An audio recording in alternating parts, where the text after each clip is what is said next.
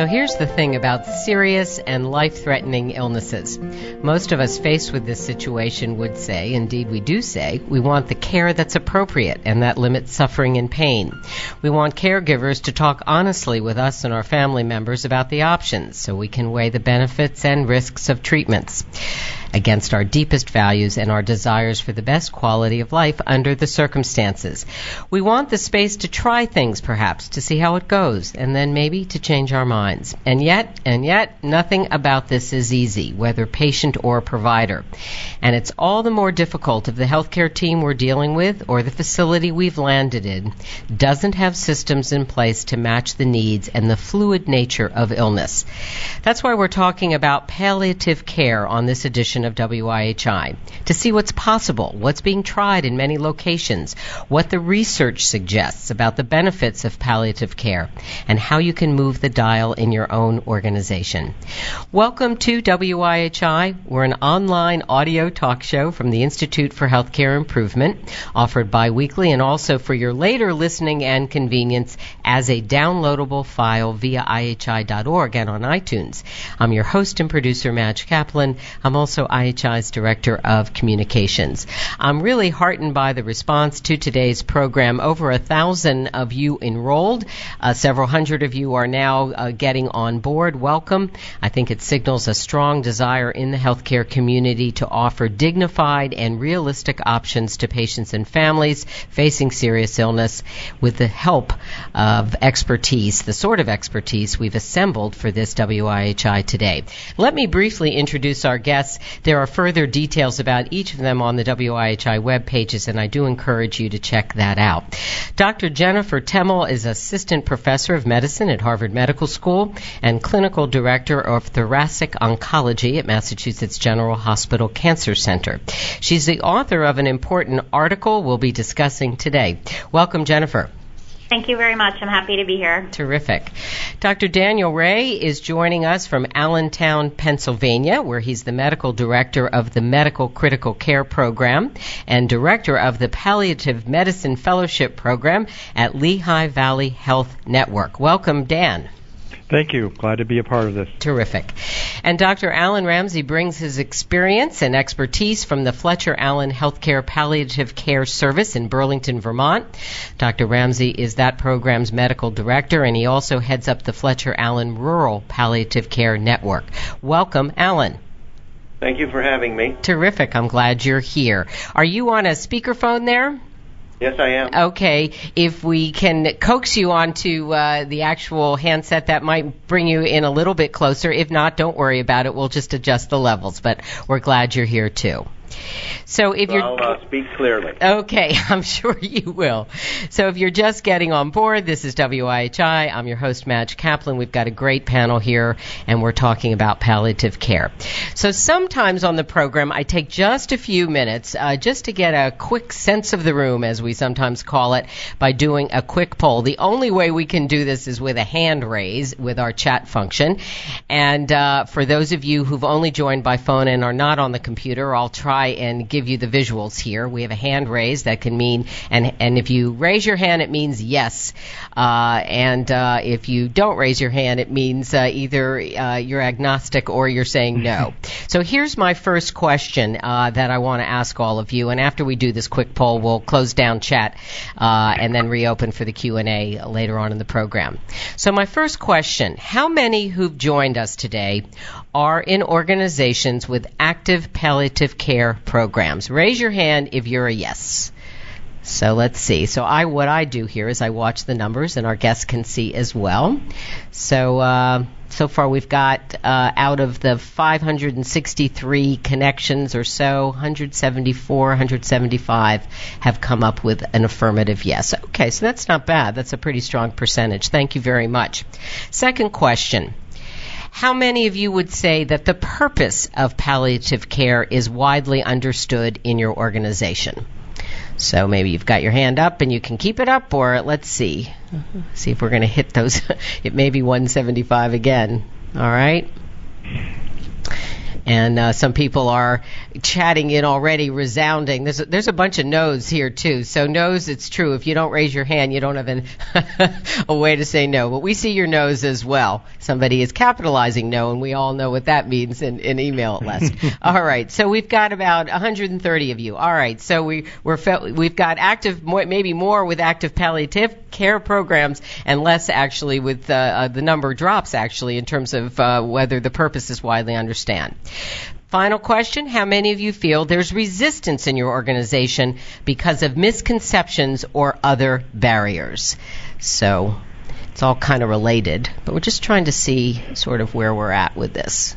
All right, because we only we were almost at 600 joining today. All right, we're a little mixes of yeses and nos. Yes, definitely no. All right, so we're leveling off at about 150. So there's plenty of opportunity for learning, uh, though we have a kind of core solid group to work uh, from and a knowledge base to work from today, so that's good as well. All right, thank you very much. I hope that uh, keeps everybody awake. Uh, I'll do another pop quiz perhaps if uh, things get quiet, but thank you very much. I appreciate it. Important issue. All right, so Matt, we'll close the chat now, and people hold on to your hats and keep your uh, keystrokes poised uh, for the Q&A portion uh, at about the bottom of the hour. So here's what I'd like to do. I'm going to start off with Dr. Temel, Jennifer Temel, and uh, I'm going to do just a quick round robin. What is your uh, preferred definition of palliative care? Uh, my preferred definition is that palliative care is a medical subspecialty that focuses on quality of life for patients with life threatening illnesses. How does it differ from end of life care? I think palliative care providers can play an important part in helping people make decisions about end of life care, but by no means are palliative care and hospice synonymous, and so part of palliative care is end of life care planning, but it's a component among many other things that palliative care can bring to the table. Okay, thank you. Daniel, Dan Ray, uh, what, what's your preferred definition of palliative care? Uh, my preferred definition is uh, palliative care is a process of care for patients with advanced complex illness, um, helping them to navigate the complex medical system while maintaining uh, dignity and comfort. Okay. And how would you distinguish it from end of life care? I think end of life care is the kind of the end part of an advanced complex illness, and uh, it's distinctly different in the sense that it's broader than just focusing on end of life care. Okay, thanks. All right, uh, Alan Ramsey, uh, your thoughts. Uh, what what's your preferred way of describing palliative care? We at Fletcher Allen think of palliative care as multidisciplinary. It always has to be both patient and family centered. And uh, our goal is to optimize the quality of life. We try to anticipate and prevent and treat suffering. It um, it's different. You're going to ask me about end of life care. I'll yeah. say it's different from hospice and end of life care because we have no prognosis associated with our eligibility for palliative care, and um, our process of care really goes on throughout the whole continuum of an illness. I mean, most of the patients we see are have a life-limiting condition, but uh, our focus is still on improving their physical, emotional, social, and spiritual lives. That's the difference. Okay, thank you very much. All right, so quick kind of snapshots here, uh, get you to know our guests here, and um, some interesting kind of nuanced uh, distinctions, although clearly a lot of overlap as well. I think these all sort of fill in for, for all your definitions, each of your comments. All right, Jennifer Temel, let me start with you. Um, you and your colleagues started investigating the potential benefits of palliative care for patients with newly diagnosed metastatic lung cancer in the ambulatory setting in June 2006 uh, which is a while ago, uh, about five years ago. I'd like to ask you what prompted the interest and uh, tell us what you found. Uh, my interest in palliative and supportive care in cancer uh, really started when I became an oncologist. I think it's really hard to not be struck by the amount of suffering, both physical and emotional suffering that goes on for both patients and families facing serious illnesses. You know, for me specifically lung cancer. So I've always been interested in trying to find better ways to provide care for patients and their families. Uh, basically, the, the basis of our study was that traditionally palliative care is asked to see patients very close to the end of their life and often in the hospital setting. And so the question that we asked is uh, would it be beneficial for patients to have earlier palliative care closer to the time of diagnosis and in the ambulatory care setting, which is um, a preferred setting for cancer patients to not be in the hospital, and see if it would improve aspects of their care. And what we found is that patients with advanced lung cancer receiving palliative care, in addition to their oncology care, had improved quality of life, uh, lower rates of depression, and potentially a survival advantage.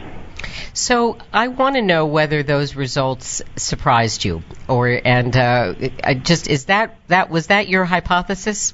Uh, our hypothesis was that it would improve quality of life. Um, so I was I was surprised in a in a happy way that we had the improvements in quality of life. I was a little bit surprised by the impact of early palliative care on depression. Um, the rates of depression between the two groups were, were significantly different, and I was surprised by that. And I think a, a lot of people were surprised by the survival difference.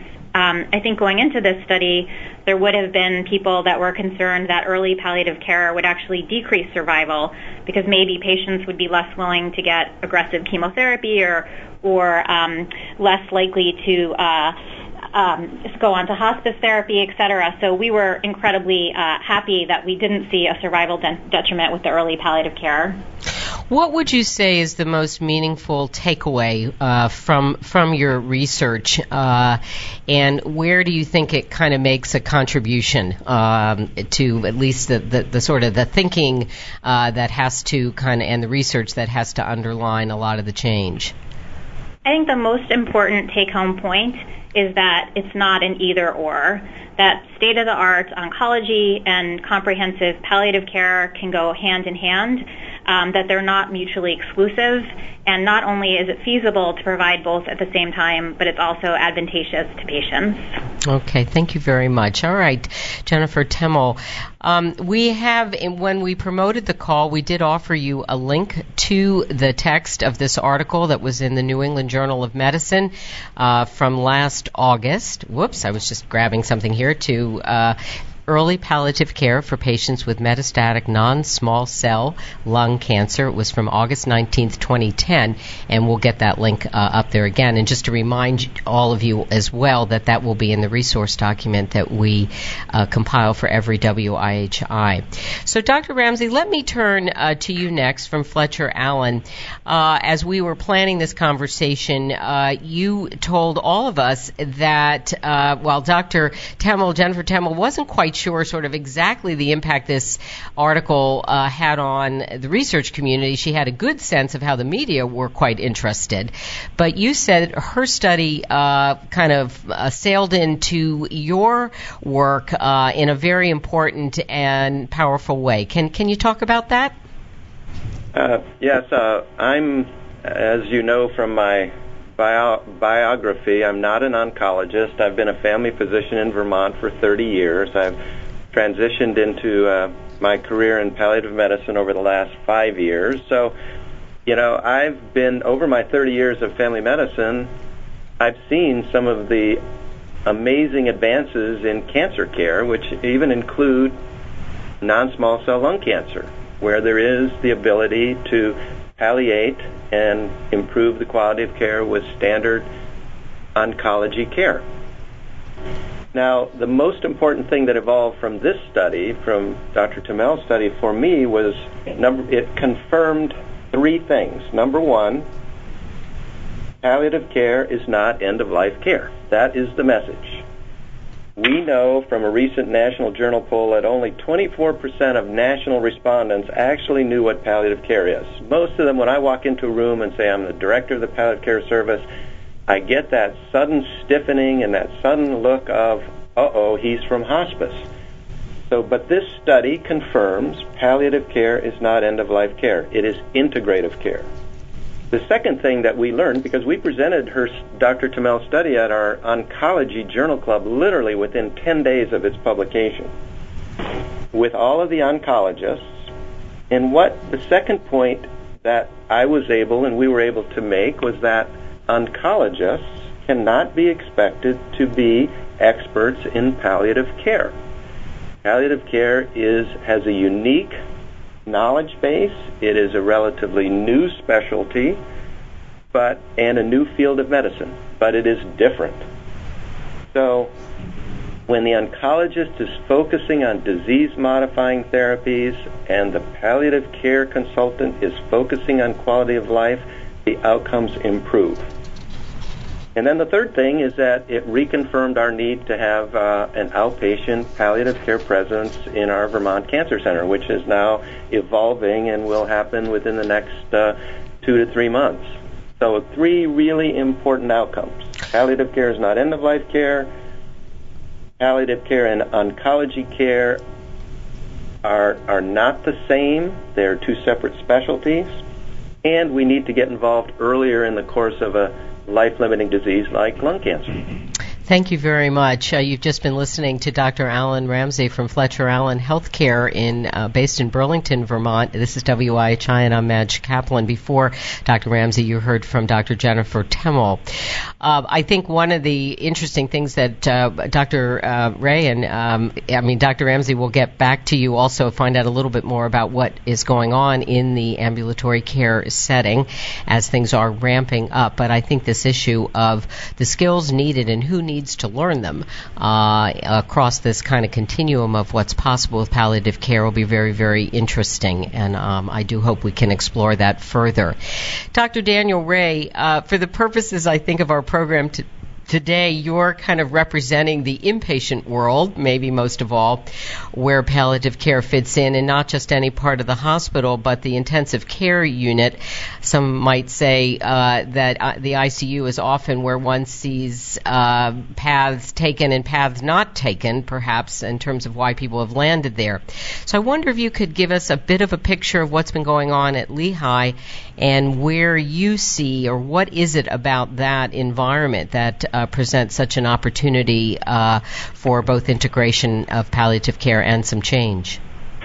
Um, yeah, thank you. Um, I, th- I think you um, summarized it very well uh, in terms of the patient population that we're seeing in the ICU. Um, the, the, granted, a lot of the patients who come in um, benefit greatly from the intensive care unit and survive and go on to live um, uh, wonderful, productive lives.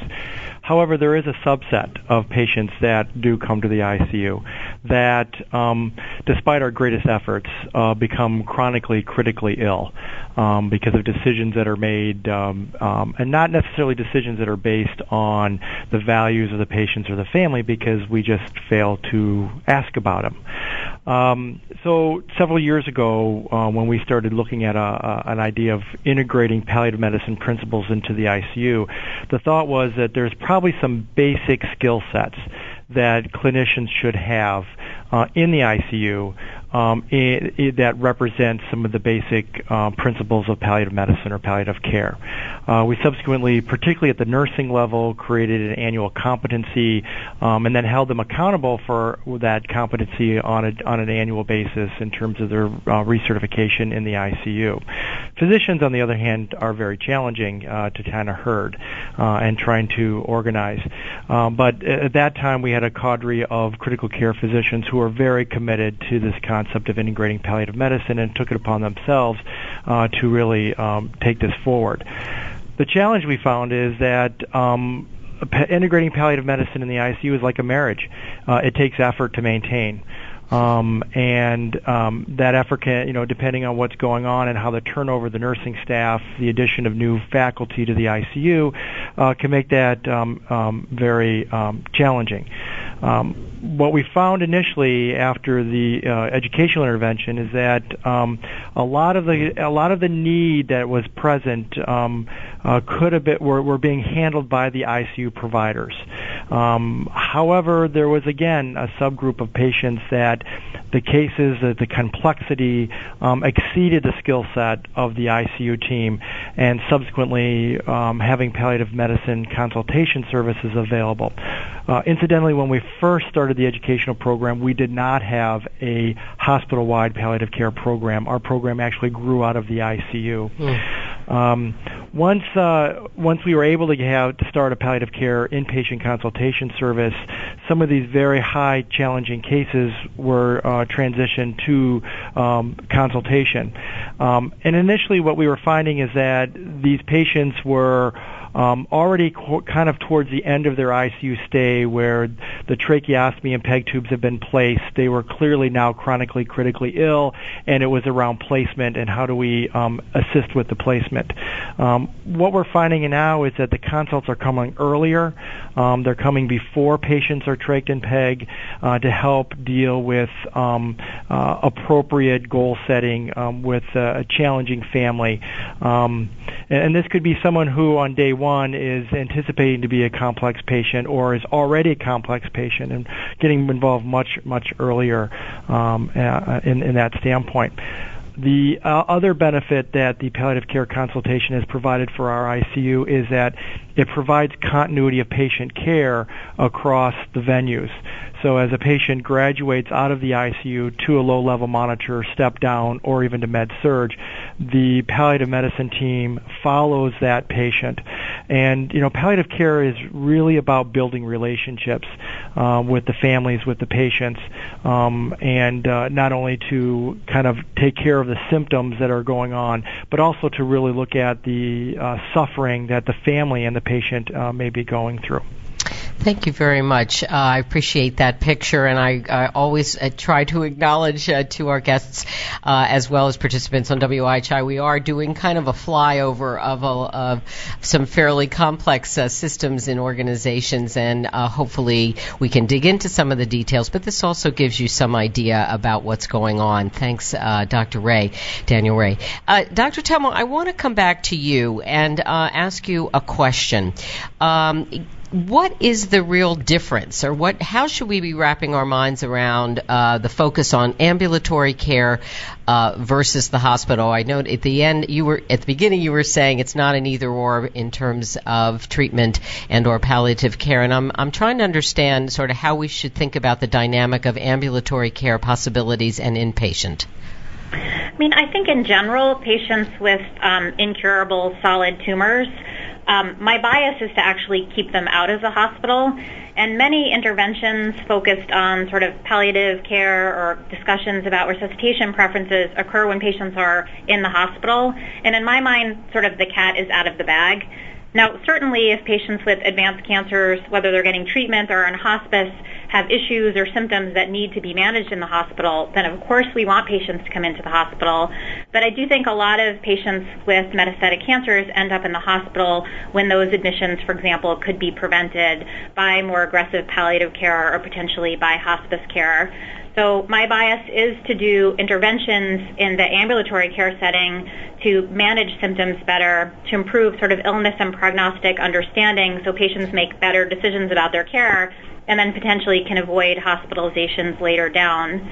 Um, in our early palliative care study, uh, there were less hospital admissions for patients getting early palliative care. It didn't quite meet significance, but again, I think by having better symptoms, by making better decisions about care, patients were less likely to end up in the hospital. Okay, thanks. Dr. Ramsey, do you share that view? Is that where you would be putting uh, as much energy as possible to see if we can kind of prevent those hospitalizations? Well, we are all talking about healthcare reform because we know the current uh, financing system for healthcare in this country is not sustainable. So none of us want a change that doesn't represent either maintaining or improving the quality of the care we provide, especially to the most vulnerable part of our population, which are those that are in the last phase of their life. So the earlier that we can palliative care can be involved improving the quality of a person's life and prolonging their life the better. And the earlier typically as dr Temel says is going to be in the ambulatory care setting for most people with these with solid tumor cancers who all of whom develop symptoms uh, at some point in the course of their illness.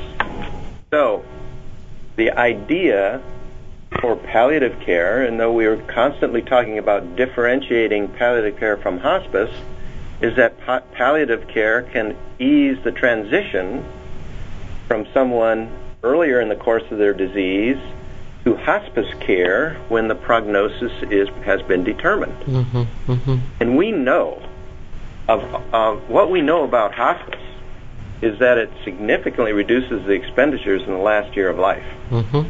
We know that an improved hospice and palliative care have some of the highest satisfaction scores of any other place of care. The last study, which was in JAMA several years ago, 71% re- rated their hospice care as excellent, as opposed to 47% that ha- spent the last months of their life in and out of the hospital. Mm-hmm.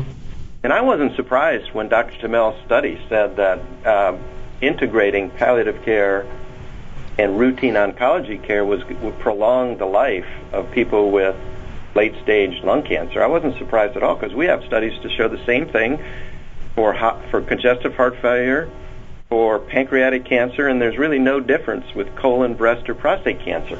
In other words, those people with congestive heart failure who elect to have hospice care plus disease modifying therapy, optimal care of their heart failure, live longer those who we now know those who have lung who have lung cancer live longer. Mm-hmm. So when you're focusing on on the preciousness of every day of your life and improving the quality of every day, you live longer. Thank you. Thanks very much.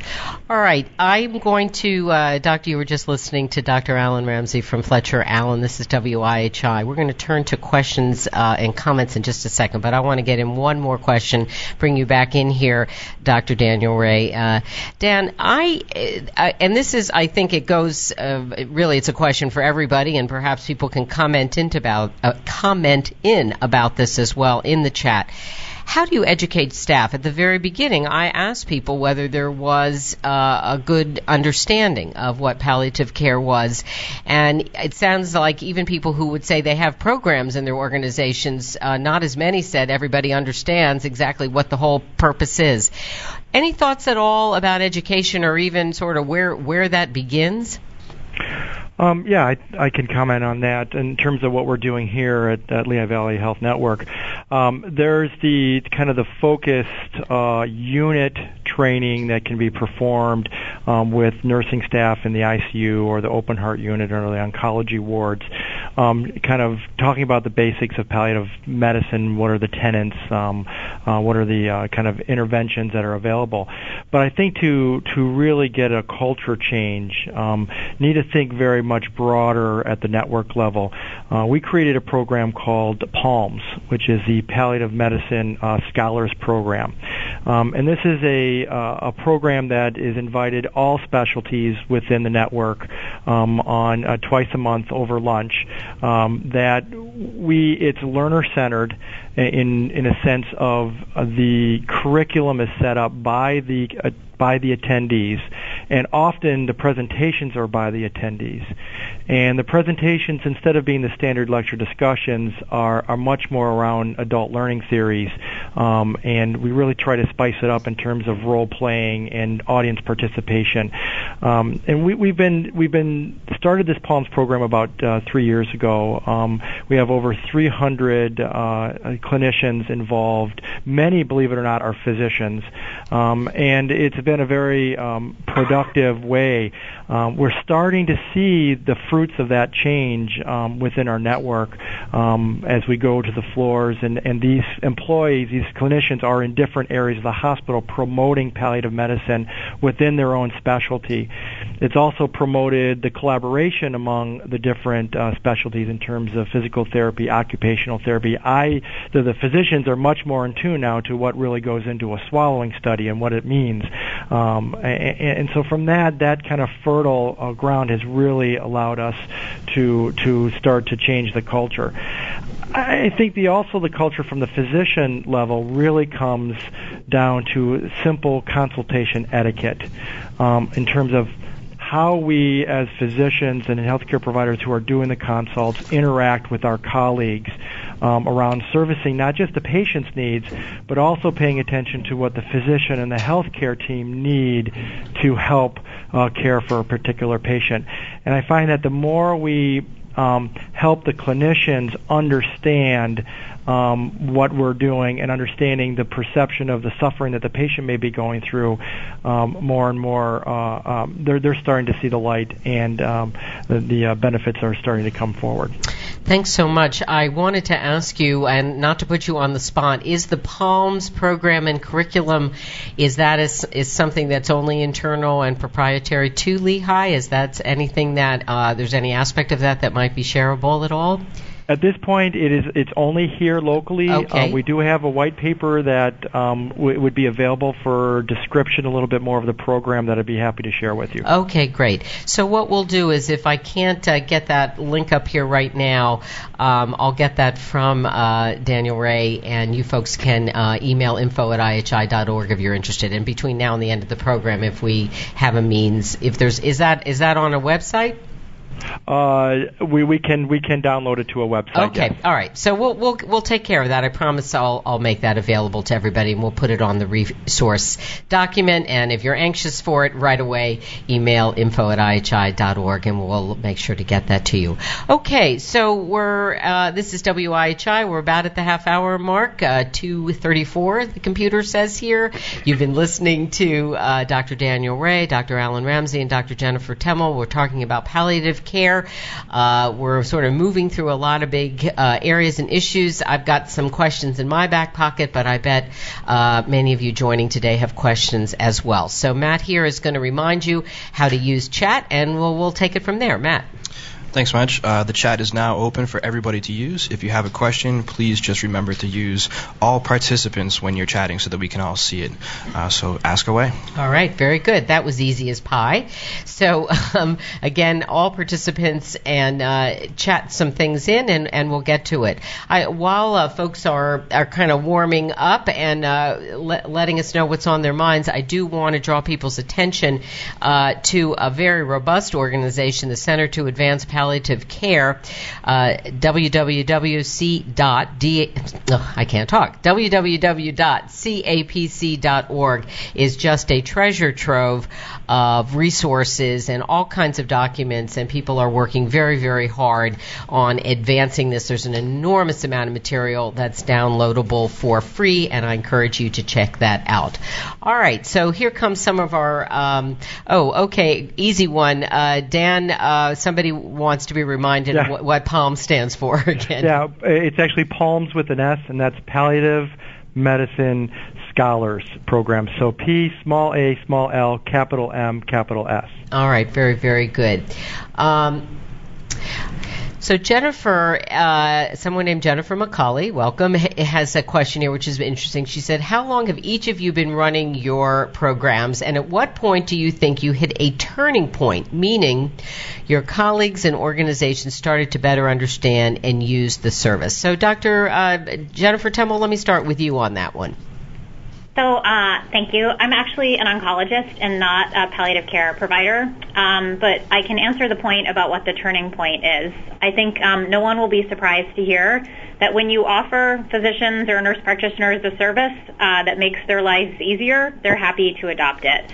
So I think when we first started doing this research with palliative care now a decade ago, you know, uh, the physicians and nurse practitioners were very hesitant. They didn't want to give up control. They didn't want to share their relationships. They were all convinced they were doing a great job and didn't need any assistance. But once we got the palliative care team to help co-manage a couple of their patients, uh, they realized that the patients were uh, getting better care, better symptom management, their psychological symptoms were better attended to, and that made the oncology physicians and nurse practitioners' lives easily more easy. And then, you know, they kind of wanted palliative care to see more of their patients. So I think once palliative care can demonstrate a benefit to the other providers and clinicians, then it helps increase their referral base and build the practice. Okay, thanks. I'm going to uh, come back to the turning point issue with everybody, but since I've got you, uh, Jennifer, let me just ask a follow up, a follow on question. Uh, somebody was asking, uh, how are referrals made? Is it the oncologist that typically makes the referral, or is there some other dynamic that's going on uh, that uh, helps patients and families understand the option of palliative care? So when we have uh, studies open, the referral to palliative care is automatic. So in the New England Journal of Medicine paper, patients randomized to early palliative care were automatically scheduled uh, with the palliative care team.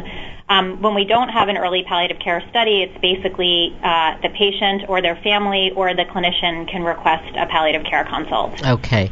And are people made aware of that? Is that very upfront, uh, kind of in, in the system?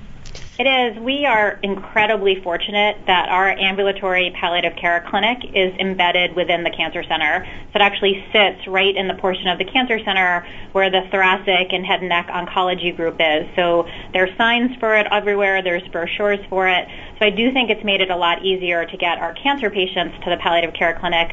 I think for other patients who might benefit from ambulatory palliative care, like patients with congestive heart failure or end-stage renal disease, they might not be very excited about coming into a cancer center, but certainly for our patients, it's been great that it's so physically integrated in the cancer center. Okay, thanks a lot. So, does the turning point notion, uh, thanks, uh, Jennifer Temel, does the turning point notion make sense to you, uh, Dr. Ramsey, Fletcher Allen? Would you say uh, you've reached that turning point, or has there been a turning point in terms of uh, embracing uh, th- this kind of work in your organization? Uh, I think there has been. I um, I'll just say that uh, when we started our programs, and lot, it sounds like a lot of our listeners have uh, have new newer programs that they're they're building in, in their institutions. Uh, we are an academic medical center, and so we had basically three focal points. Uh, first, uh, all of them depended on education. So we focused first on uh, medical students and residents, uh, expanding the palliative care curriculum, and uh, having required communication skills workshops in the GME program, the residency programs, because they're really, um, you know, at the uh, at the forefront of a lot of the patient care. We then focused on our hospitalist groups, who we have, uh, who now hospitalists are caring for most patients in general medical floors, and then we focused on uh, the areas of the hospital most in need, and the first one was the medical intensive care unit.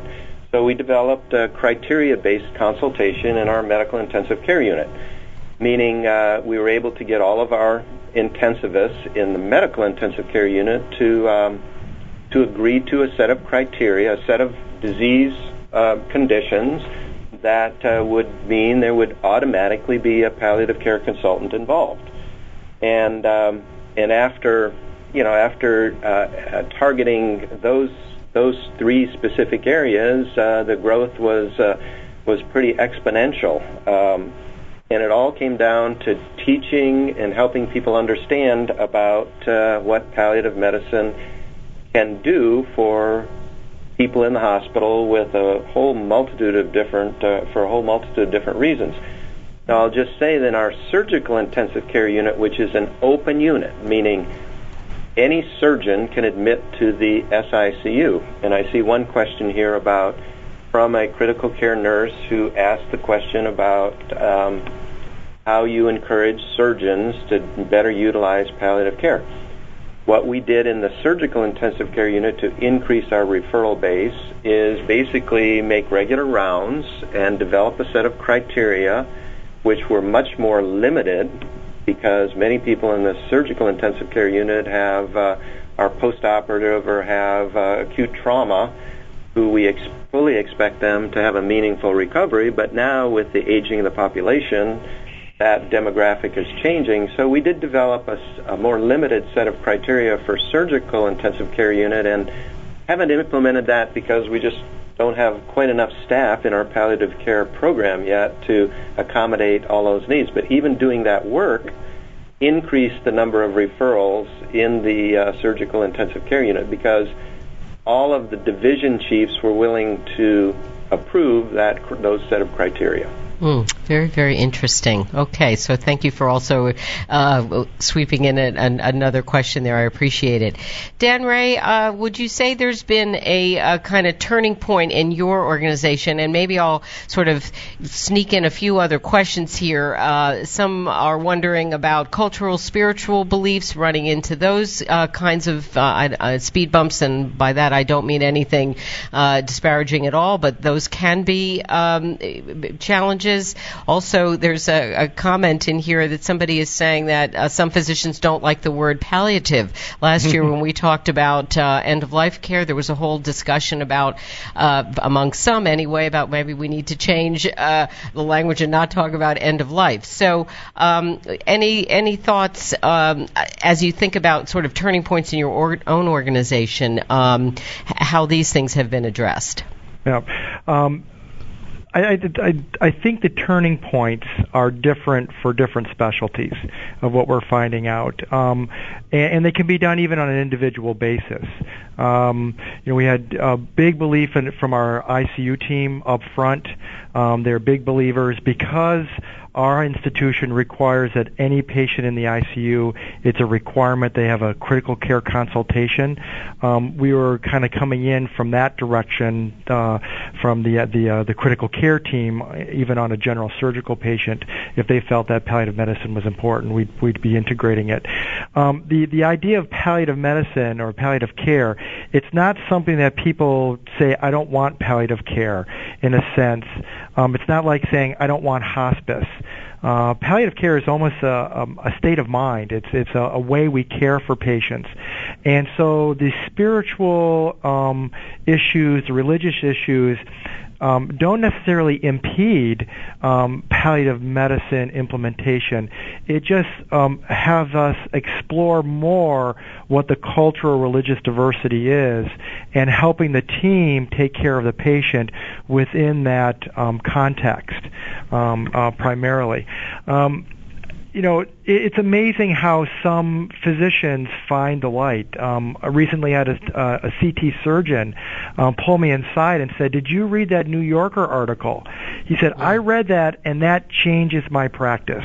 That's Atul um, Gawande's article. Is that correct? Yes, yes okay. that is correct. Okay. So it's um, I find it very much on an individual basis. Uh, as Dr. Temel said, you get one patient where you can kind of collaborate with the physician on, and all of a sudden the physician recognizes the benefits, and that you're not taking over their authority to make decisions, but you're helping them to care for a patient in a more um, holistic, uh, holistic approach. All right, thank you very much. And I'm pulling out uh, the uh, Atul Gawande article is called "Letting Go." It was from August 2nd, 2010. If you have a yeah. stack of New Yorkers at home, or you can find it online online, and we can also create a link. I don't know if it's freely available content, but it, it may well be. So thank you for referring to that. Thanks for all your questions and comments, and feel free, uh, some of you, if you feel like it, uh, in our limited amount of time, we can't get to everything, but you're welcome to respond to one another.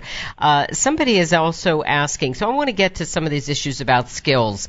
Uh, Dr. Ramsey started off uh, in a strong way uh, saying that oncologists can't be expected to be experts in palliative care.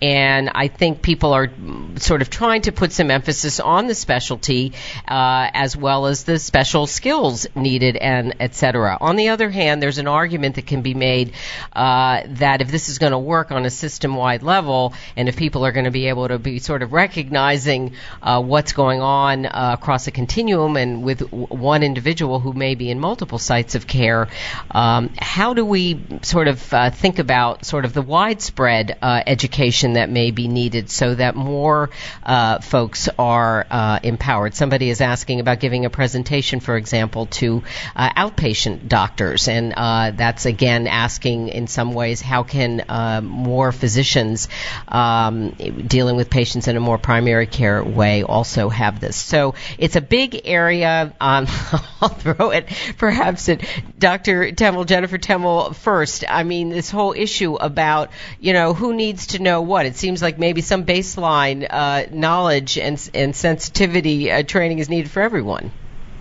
So I think that's actually a really important next research step for me, and, and maybe even trying to look at it from some of the data that we recently published, is who does need a palliative care consult obviously not every metastatic solid tumor patient in the entire country is going to have palliative care services available to them, and probably not every cancer patient needs it. So from a research perspective, I think those are important questions to answer.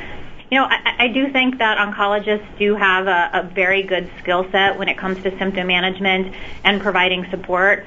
Um, and I think there is some variability there. But what I would say is, as cancer care and medical care is becoming more complex over time, it's just challenging to fit all the things you need to do into an oncology appointment.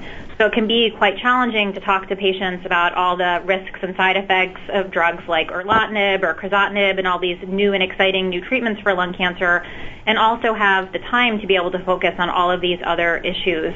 So I think oncologists need to have some skills, of course, but there are going to be certain populations and maybe certain oncologists who will need assistance from patient, from people specially trained in palliative care. Okay.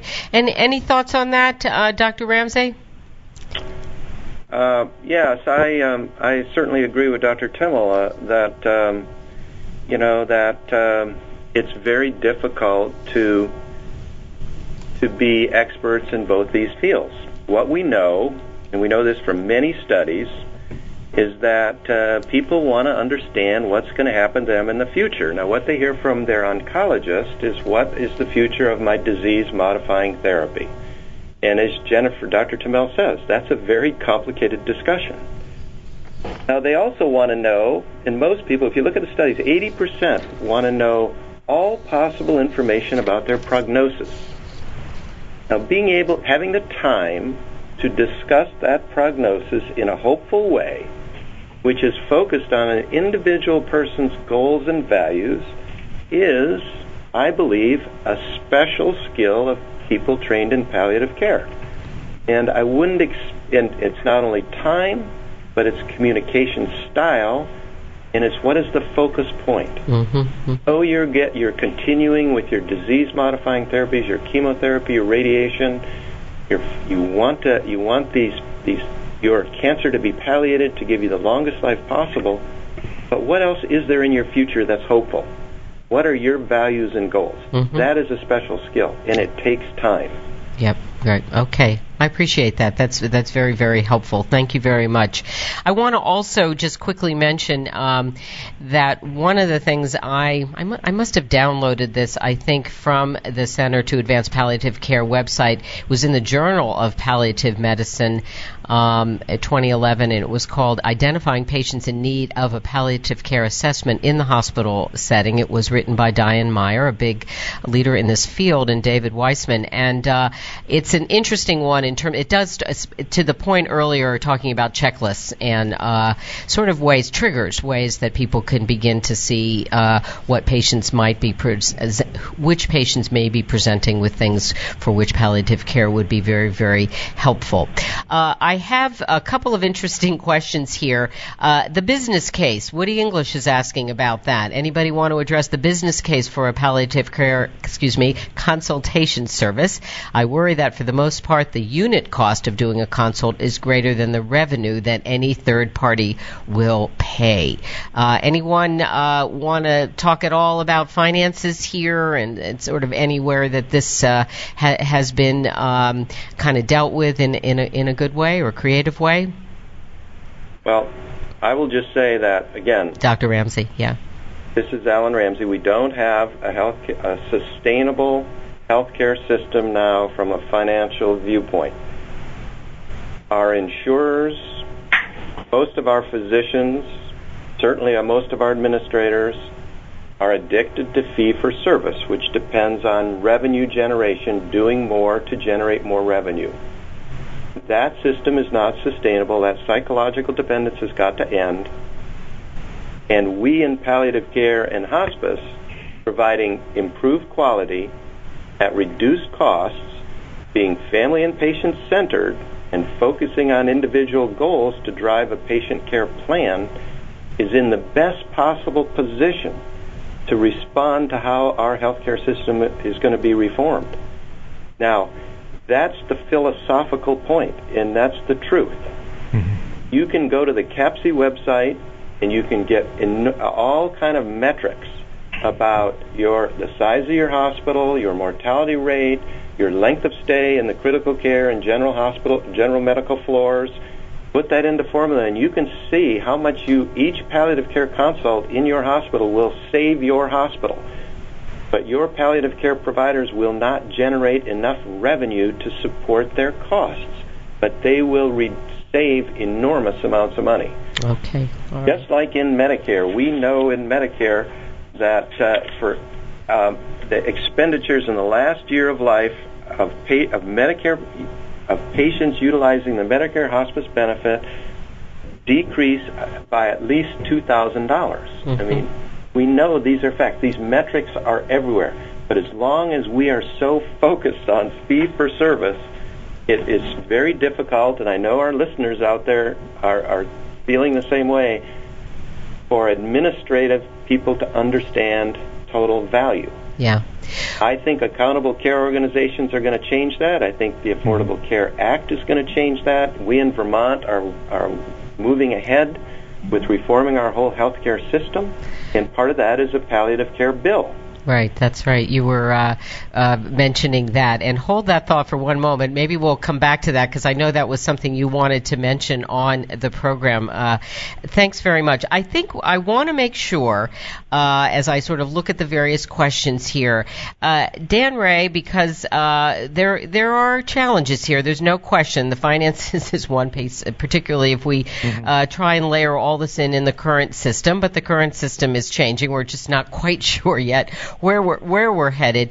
Can you talk about uh, sort of small tests of change? I'm sort of stealing from another presentation you gave on another W, excuse me, IHI phone call, where you talked about sort of if you need to sort of get something going or off the ground. Let's say you're one of the participants today, which there's not much happening yet. Where to start? Where might you begin to do some kind of small test of change or begin to see uh, sort of ha- how it works uh, with some folks who perhaps are, are very eager to, to try something.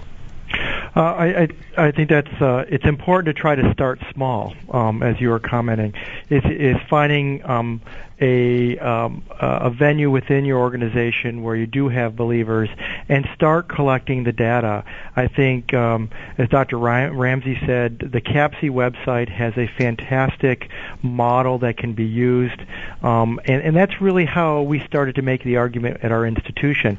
Uh, you know, from a billing standpoint, we we will never cover the overhead of of what it costs for our FTEs and, and time, but what we have been able to provide uh, our finance department as believers is that we were able to show on a, in a small group how we can decrease um, uh, the daily uh, rate of about between $300 and 600 dollars a day after every palliative medicine consult. So if we consult on day five and the patient is discharged on day eight, we are now credited three days of saving $300 to the network. Okay. Um, that was a huge focus change for our institution, for our finance to, to understand that and to appreciate that. So taking one area and and investing some time and energy to prove that within your network, within your hospital, that this is something that in a, grand, a larger scale can go forward is the best way to do it. Okay, thank you very much. Uh, I want to just somebody asked me to just repeat this, and we will try and also put in the link. This is called Identifying Patients in Need of a Palliative Care Assessment in the Hospital Setting. It's a consensus report from the Center to Advance Palliative Care. David Weissman and Diane Meier are the authors. It was uh, published in the Journal of Palliative Medicine November 1st, 2011, and we'll try and get this link in there as well. And if we don't get it in time uh, when the hour is up, we'll definitely put it in the resource uh, document that gets posted to IHI.org.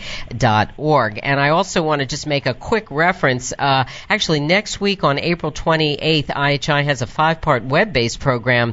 It's an expedition under our Passport program integrating palliative care principles in the ICU it's to help hospitals implement palliative care principles to improve efficiency in their ICU, reducing length of stay, and improving coordination of care, uh, doing all the things that we're talking about uh, today. That begins on April 28th, 2011, and there is more. Uh, it's a web-based program, so you don't have to go anywhere, and um, the convenience of your computer, and uh, that's inf- that information is on ihi.org. So let me just look quickly, uh, just at a few few of the remaining comments here. Um, I guess, uh, I, well, let's do this. I think we're, we're almost at the top of the hour. Why don't we just do some sort of parting words here? And um, Dr. Ramsey, I'll allow, why don't, if you'd like, you could uh, make quick reference to what's going on in Vermont and how people can find out more about it ter- on the policy front. And uh, and then Dr. Temel and uh, Jennifer Temel and Dan Ray, I'll leave it to you what kinds of parting words you'd like to, to uh, offer us. Uh, Dr. Ramsey, I'll start with you. Yeah, this uh, last comment I'll make is the, the other thing that I'm passionate about, and that's increasing access to hospice care services. As I mentioned, palliative care can be an entry point into hospice but the number of people utilizing hospice is declining. The, num- the length of stay in hospice programs is not sustainable for small hospice programs. And, and so what we uh, have established, what we've tried to do in Vermont is to introduce the palliative care bill. And what that does is recommend that health insurance plans as well as the Centers for Medicare and Medicaid Services provide enhanced access to hospice by expanding eligibility to people with a median life expectancy of one year rather than six months. Mm-hmm. Give the physicians a little bit of flexibility, particularly with benign conditions. The second thing, uh, meat of the bill, is that it recommends that our health insurers, as well as CMS, provide us a waiver so that people can continue all interventions that may palliate their symptoms and prolong their lives and still have access to hospice. Okay. In other words, it's not either or. You can continue right. with your palliative chemotherapy, you can continue with your radiation therapy, you can continue on dialysis. That increases access to people with a life limiting prognosis of one year rather than six months to these other forms of therapy. There is no other way to increase access to hospice care other than changing the rules that are totally outdated. Okay, thank you very much. I'm glad, and I hope people uh, now have at least some information that if they want to follow up on that, uh, they can look up more information. And again, and a sincere thank you to you, uh, Alan Ramsey, for joining us today. Uh, Dr. Temel, uh, some sort of parting thoughts where you sort of have alluded to some of the new research frontiers in, in your work. Um, kind of, you know, know, uh, what what's on your to-do list, or any thoughts uh, as you've listened to the conversation today? Uh, thanks, Madge. Uh, my to-do list is very big. Uh, the first thing that we're actually going to do is try to um, replicate and build on some of the findings. So we actually have a similar study opening at the Massachusetts General Hospital for patients with incurable lung uh, and GI cancers, and that's actually opening next week, and we'll start accruing. So hopefully we'll get some uh, exciting data from this new study. All right, and then we'll have you back here. Uh, I, I, hope. Thanks so much for participating. Thank you. okay, and and Dan Ray, some sort of uh, final thoughts? Would you recommend uh, folks uh, start doing some work uh, right around the ICU? Is that sort of a rich environment where people might be kind of poised and open to uh, thinking about palliative care? Um, I, I would say yes, it's a very rich environment, but I wouldn't say that everyone's poised to embrace palliative medicine in the ICU. Okay. That's probably one of the biggest challenges in most institutions. What I do want to close with, though, is a very important distinction that I have made in, in the terms of what is the difference between palliative medicine and palliative care. Okay, good one. And I want to be very clear that the if you look at the American Board of Medical Specialties, the hospice and palliative medicine core competencies, and what it states is that a competent hospice and palliative medicine specialist is equipped to provide the medical aspects of palliative care in conjunction with a palliative care team. So when we talk about physicians being trained, and I think this goes back to Dr. Temel's uh, study, a physician cannot be expected by themselves to provide palliative care. They can provide the medical aspects of palliative care. But a palliative, palliative care requires an interdisciplinary team involving a nurse, a spiritual care provider, and either a psychologist, psychologist, psychiatrist, or some type of, of counselor. And it's that core team that is really what's going to make a difference and uh, and provide um, a broader range of skill sets to really care for a patient with advanced complex illness. Okay, very, very important uh, distinction and explanation, and never too late uh, for one. So, uh, thank you very much, Dr. Daniel Ray uh, from Lehigh Valley. We really, really appreciate your participation. All of our guests, uh, terrific program. Your wisdom has been really, you know, very valuable. I want to thank all our participants. Clearly, people are very engaged and thinking about this issue. We'll come back to it again. Uh, again, check out ihi.org uh, for this five-part webinar that's coming up um, on palliative care, uh, referencing and, and sort of surrounding the issues in the ICU. We hope you'll uh, take advantage of that. Next up on WIHI, May 5th, 2 to 3 p.m. Eastern Time, same time as today, leading across the continuum. My guest is none other than our President and CEO, Maureen Bisignano. And you can enroll for that program right now if you'd like. And you can check out our website, uh, where you'll find an audio download of today's program by tomorrow morning. You'll also find it on iTunes, and uh, you can uh, so just check out under the archive tab, and there'll be a wonderful resource document that is there as well. We're trying to capture everything that's been referenced today, uh, so anything that didn't get into the chat right now, we'll make sure lands in the resource document. So never despair if you're anxious and you're not sure where do I find it, where do I find it. Email us at info at ihi.org and we won't let you down. The people who help make WIHI possible are Mike Sweeney, Jesse McCall, Alan Olison, Jane Rosner, Val Weber, Matt Morse, and Vicky Win. Vicky Minden. I know Vicky's last name. And we've got this wonderful music that opens and closes the program. Original arrangements by Aaron Flanders on guitar and Miguel Sa Pessoa on piano. I want to thank you all again for joining us today. Very, very important topic. It is near and dear to all our hearts, our humanity. And it's my privilege to host a program that's about spirited learning and improving patient care most of all. For the Institute for Healthcare Improvement, I'm Madge Kaplan. Good day, everyone.